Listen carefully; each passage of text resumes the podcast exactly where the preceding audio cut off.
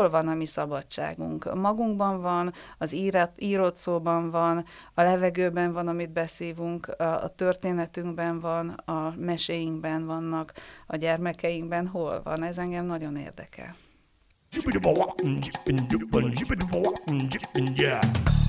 A Líra könyv bemutatja a 24.hu könyves podcastjét, a Buksót.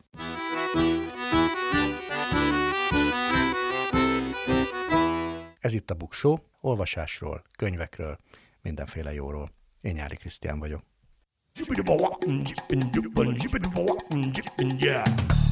A mai buksóban a könyvhét körül folynak majd a beszélgetések és a könyvismertetés is. Olyan könyveket fogok ajánlani, amelyeket én magam fogok keresni a könyvheti sátrak között. Vendégemmel, Szabó T. Annával is erről fogok beszélgetni, hiszen az idei könyvetet ő nyitja meg, és a száz év magány rovatban is olyan érdekességeket hoztam, szám szerint 20 amelyek az ünnepi könyvhéttel és a szervező szervezettel, a mekekével kapcsolatosak.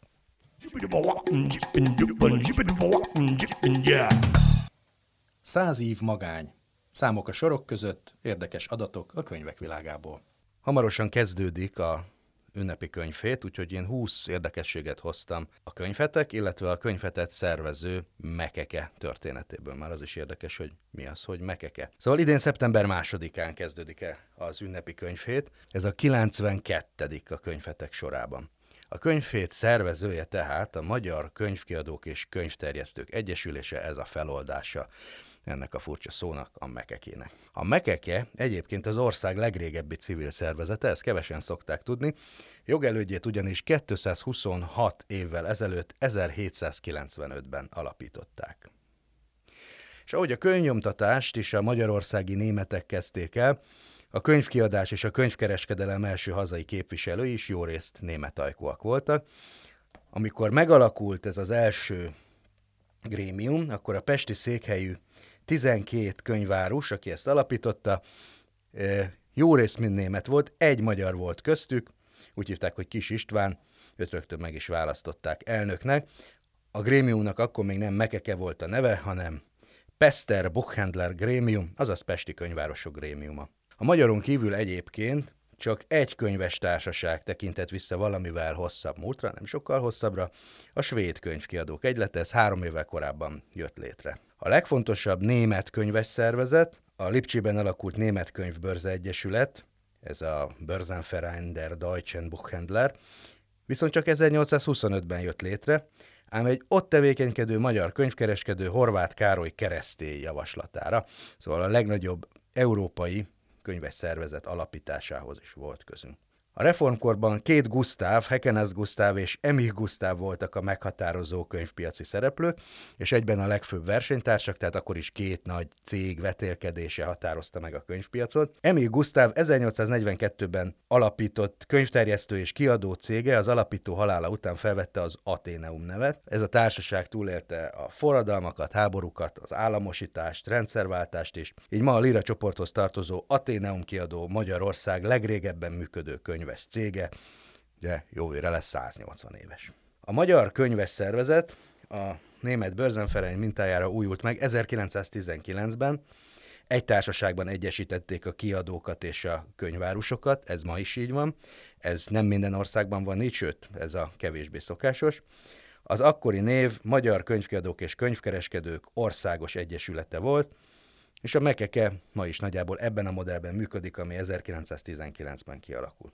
Az Egyesülés 1927-es Miskolci közgyűlésén javasolta a Subka Géza művészettörténész kulturális újságíró, a Literatúra című folyóirat szerkesztője, hogy legyen egy olyan évente megrendezendő rendezvénysorozat, amely alkalmat ad a magyar könyvek és írók bemutatkozására. Ezt a javaslatot a könyvszakma ott lévő képviselői lelkesen elfogadták, és még nem a következő évben, akkor csak egy próbát tartottak, hanem a rákövetkező évben 1929-ben meg is tartották az első ünnepi könyvetet, ráadásul a ma szokásosnál kicsit korábban május 12 és május 20-a között. A megnyitó felolvasást Kosztolányi Dezső tartotta, azóta is mindig egy író beszédével kezdődik a rendezvény. Persze miniszteri beszédek is mindig voltak, vagy sokszor. Az elsőt egyébként Klebesberg Kuno kultuszminiszter tartotta. 1935-ben készült először könyvnapi katalógus, Ebben azonban még kizárólag magyar írók művei szerepeltek, az első hivatalos listán 55 mű szerepelt, 55 magyar könyv. A könyvhetet szinte mindig megtartották, a legnehezebb háborús években is. 1942-44-ben persze a zsidó törvények árnyékában az írók egy része kiszorult, 1945-ben viszont a még romos Budapesten, úgyhogy közben Európában még tartott a háború, újra kiültek a túlélő írók a sátrak elé dedikálni. A könyvetet egyetlen alkalommal 1957-ben nem tartották meg, elsősorban a, a a hatalom félelmei miatt, ugye ebben az évben feloszlatták az írószövetséget, és súlyos büntetéseket szabtak ki sok irodalmi személyiségre, és nem mertek kockáztatni. Ez volt az egyetlen alkalom, tehát amikor elmaradt a könyvét. A kommunizmus alatt a Mekeke is elveszítette persze az önállóságát, valamiféle szakcsoportként olvasztották be a kiskereskedők szervezetébe, és persze államosították a társaság székházát, meg a, a nagyon gazdag könyvtárát is. Aztán meglepően korán, 1968-ban újjá alakult, az új gazdasági mechanizmus, hát ilyen nagyon mérsékelt, fékezett habzású piaci hullámának köszönhetően. Azóta használja a Magyar Könyvkiadók és Könyvterjesztők Egyesülése nevet. 1982-ben találta meg a könyvét a állandó budapesti helyszínét a Vörös Marti téren. Egyszer-kétszer kényszerből felújítás vagy hasonló okok miatt máshol tartották, de az igazi helye az azóta is a Vörös Marti tér. 1990 elején a Mekeke bejelentette, hogy többé nem fog beszédet tartani aktív politikusa megnyitom, fel is kérték az Írószövetség elnökét, hogy ő tartsa meg a beszédet, arra persze senki sem gondolt, hogy pár hónap múlva az Írószövetség elnöke, Gönc Árpád már köztársaság elnökként fogja megnyitni a rendezvényt, úgyhogy ez a vállalás nem teljesült, de azóta nem nagyon jellemző, hogy aktív politikusok mondanának beszédet, legfeljebb valami külön rendezvényen. A Mekeke a rendszerváltás óta ismét magáncégek piaci szervezeteként működik, a könyvpiac 95%-a képviseltetve van a szervezetben, tehát nincs két könyves szervezet politikai alapon, ez nagyon ritka Magyarországon, szerencsére a könyves szakmában így van. 2020-ban a koronavírus járvány miatt csak online formában tartották meg a könyvetet, ez tehát a második alkalom, amikor a hát fizikai valójában elmaradt. Idén pedig szintén a koronavírus járvány miatt került tavaszról őszre, a 2021-es könyvetet pedig következő vendégem, Szabó T. Anna fogja megnyitni. Könyvemberünk ezúttal Szabó T. Anna.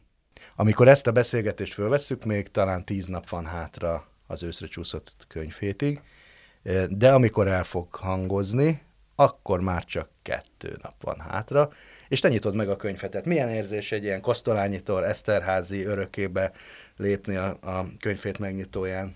Azt hiszem, ha egy szóval kellene jellemeznem, akkor megható, és nagyon izgulok.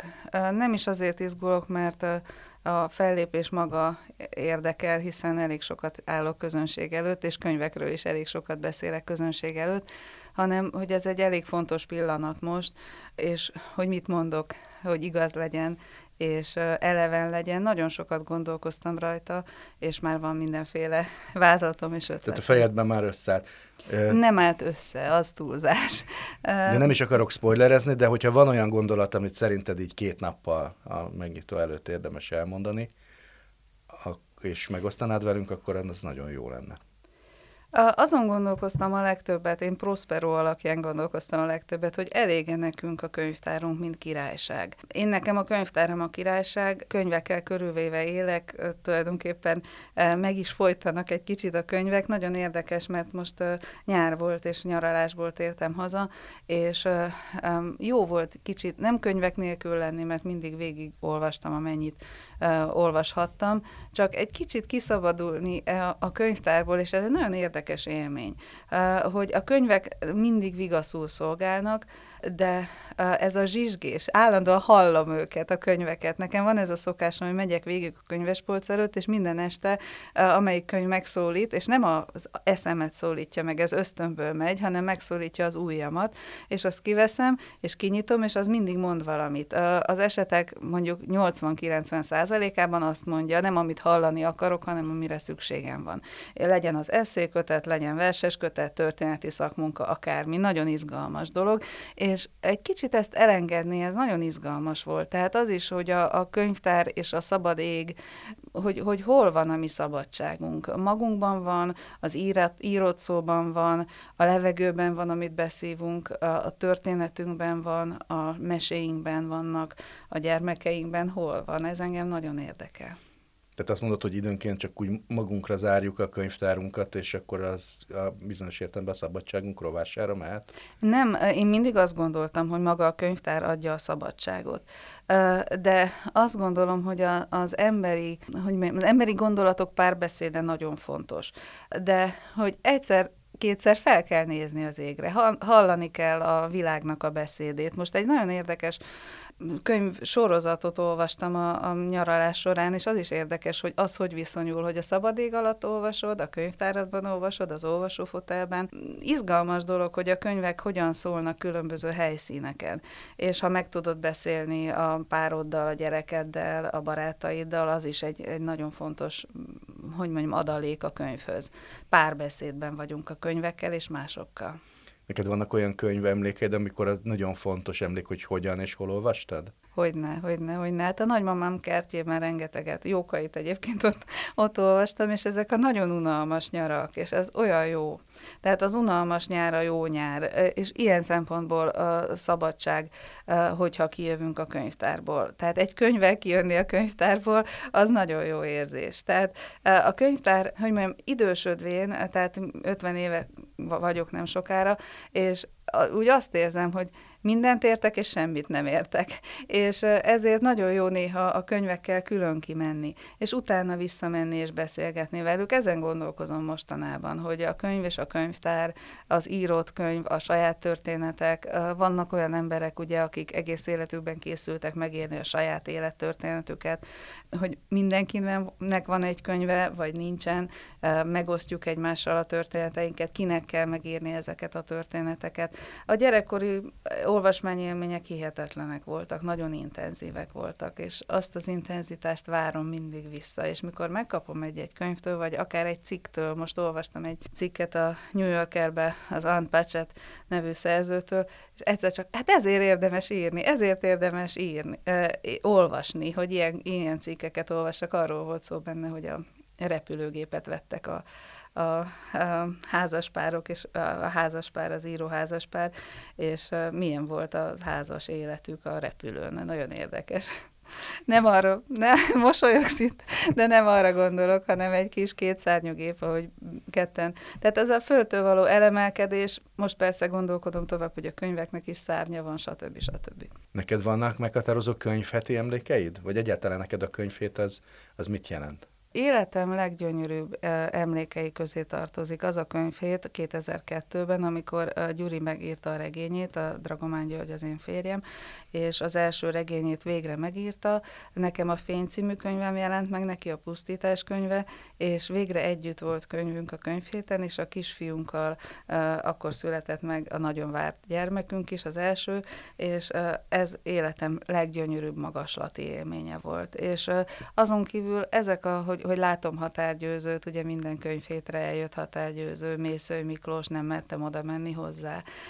Hogy a nagy írókat, akiket távolról csodáltam, megláthatom beszélgetni. Tehát nem csak írni, hanem beszélgetni, felnézni a többiekre, a dedikálni. Csodálatos élmény volt mindig. Változott szerinted a könyv szerepe csak a te életedben, vagy az elmúlt 10-20 évben? Az olvasók számára nem. Azok, akik, akik lemorzsolódnak, az a, az, az a nehéz. Tehát tulajdonképpen a, a világhálóra vagyunk rákötve, és az egy másfajta írásbeliség. Amikor a hírekre, a véleménycikkekre, én is művelem egyébként, tehát én is írok ugye mindenféle közösségi oldal használatban, tehát hogy elvonja a, az elmélyült figyelmet az írástól és az olvasástól. Ez tényleg valóban az én életemben is mondjuk sokkal több verset, és sokkal kevesebb regényt olvasok, amióta a hálóra vagyok kötve. Igen, változott. Az, hogy, az, hogy igazán lejöjjünk egy könyvvel, az nagyon nagy ajándék, és azt látom, olyan jó látni, hogy mondjuk a fiam, ahogy olvas, és van egy 35 kötetes, rendkívül jó könyvsorozat egyébként, és csodálatos látni, hogy elmélyül benne, és olvassa, és mesél róla. Minden ilyen író nagyon sokat tesz, aki olvasásra szoktatja, és olvasás közelben tartja az embereket. A, nem, nekem mindegy, hogy ö, olvasógépen olvasunk, vagy hogy hívják ezt, e-olvason olvasunk, vagy írott könyvet olvasunk. A polcon nem mindegy, de kézben tartva. Mindegy. Nekem olvasni is más, másként olvasok, azt figyeltem meg, hogyha e-könyvet mm. olvasok. Igen, nagyon rossz, hogy nem lehet lapozgatni, tehát annak a, az érzete más, de az, hogy egy könyvtárat a zsebedben vihetsz, és látod, ez a másik, hogy megváltozott a könyv szerepe, de az, hogy Shakespeare összes művei ott lehetnek a zsebedben, ez valami hihetetlen jó érzés. Mennyire fontos szerinted hogy neked, hát az, az a legegyszerűbb kérdés, hogy könyvhétről beszéltünk, a személyes találkozás, hogy, hogy ott vagy, és sokan hívják ezt a rendezvényt ilyen írósimogatónak is, mert közelről meg lehet nézni az írókat, de neked szerzőként mennyire fontos?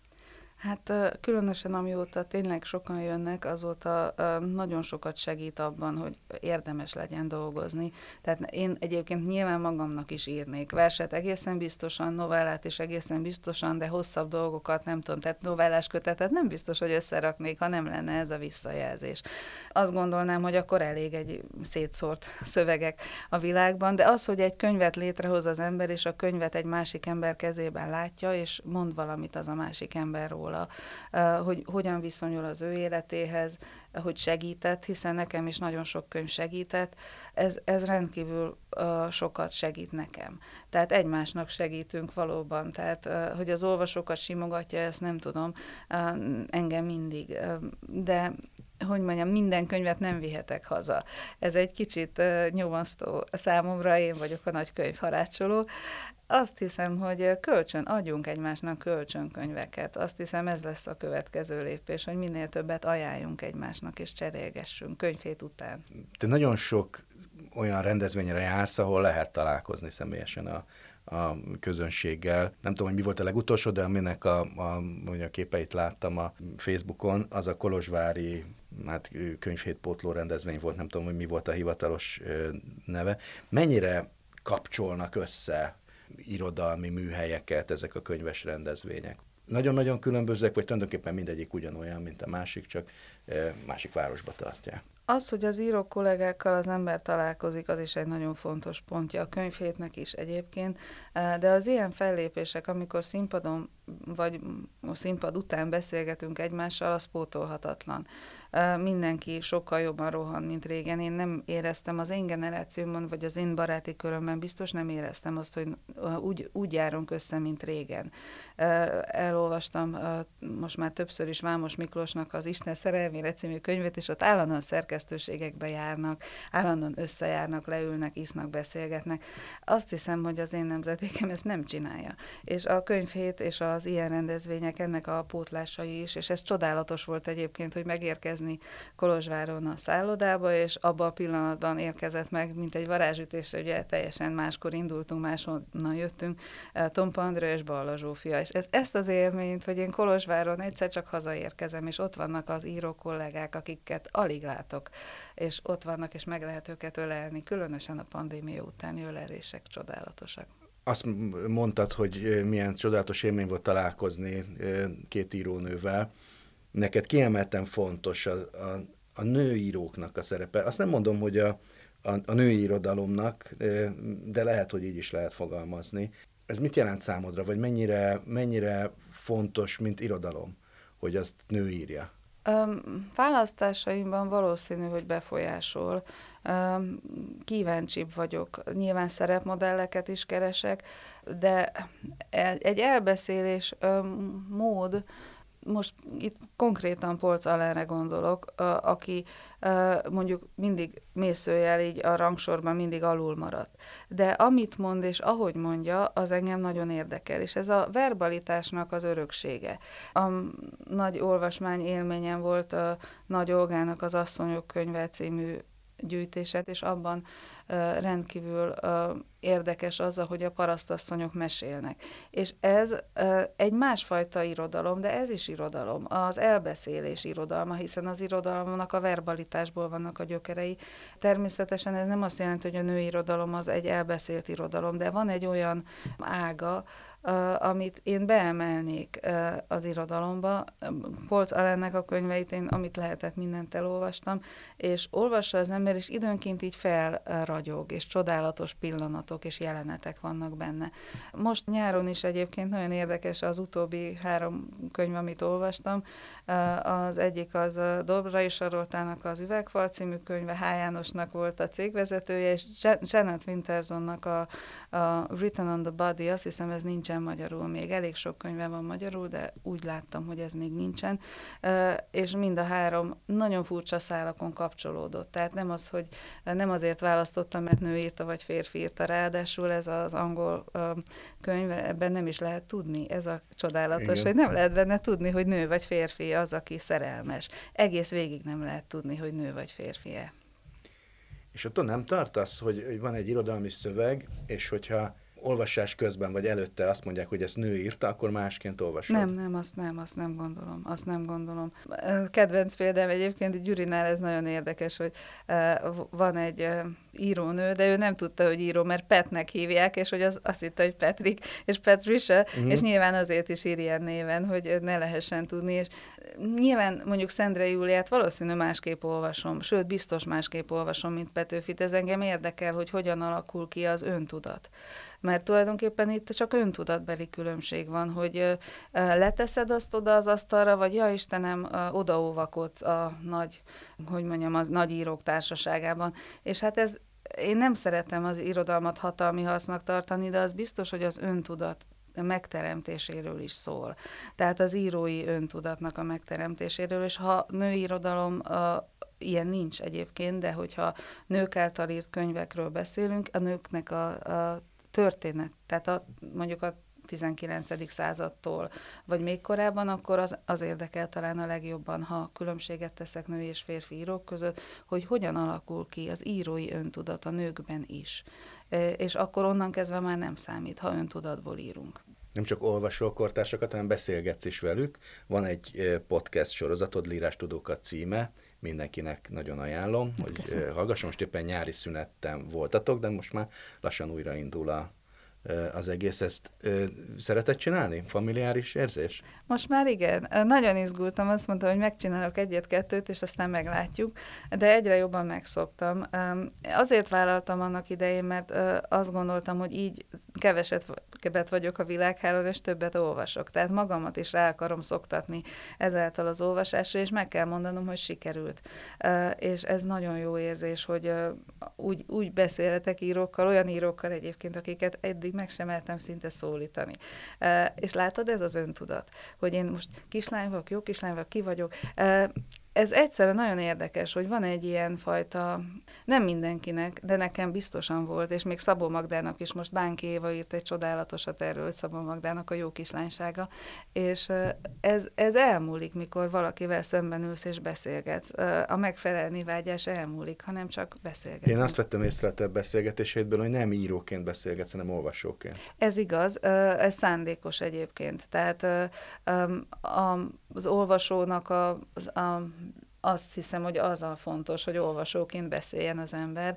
E, íróként más, hát 20 perc alatt nem lehet íróként beszélgetni. Különösen egy olyan emberre, például Spíró György, soha életemben nem beszélgettem, csak mit tudom, színház után 5 percig, 10 percig.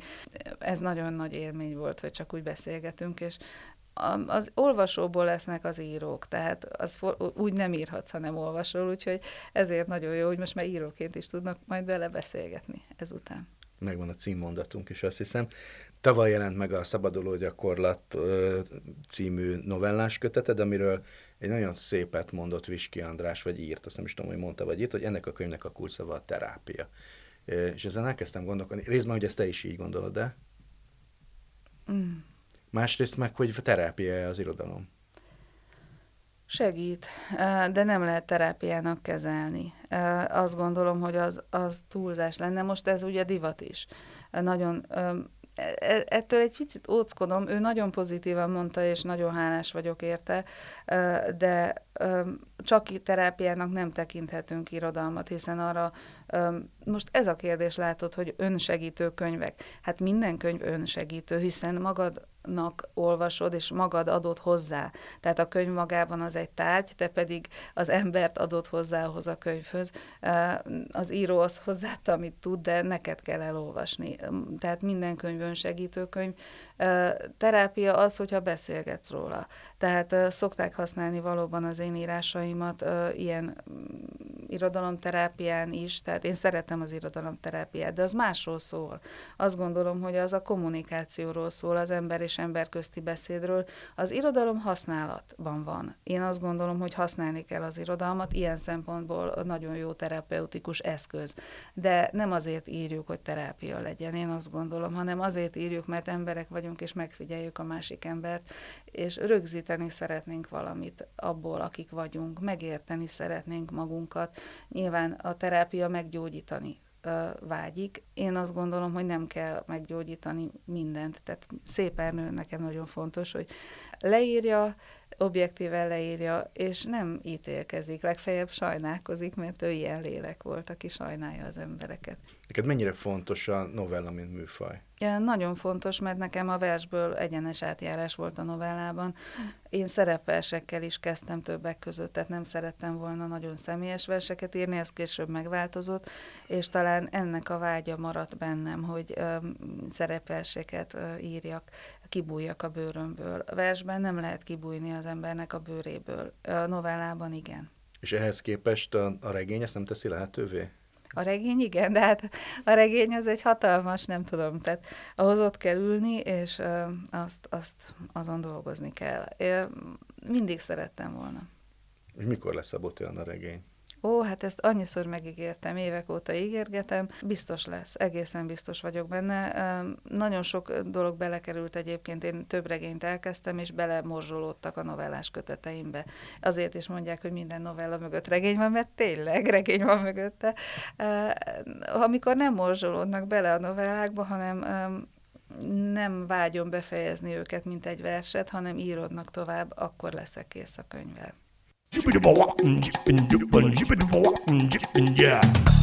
Top 10. Egy polcnyi jó könyv. Könyvajánló könyveti könyvekből. Ez egy nagyon szubjektív válogatás lesz. Én ezeket a könyveket keresem majd a könyvhéten.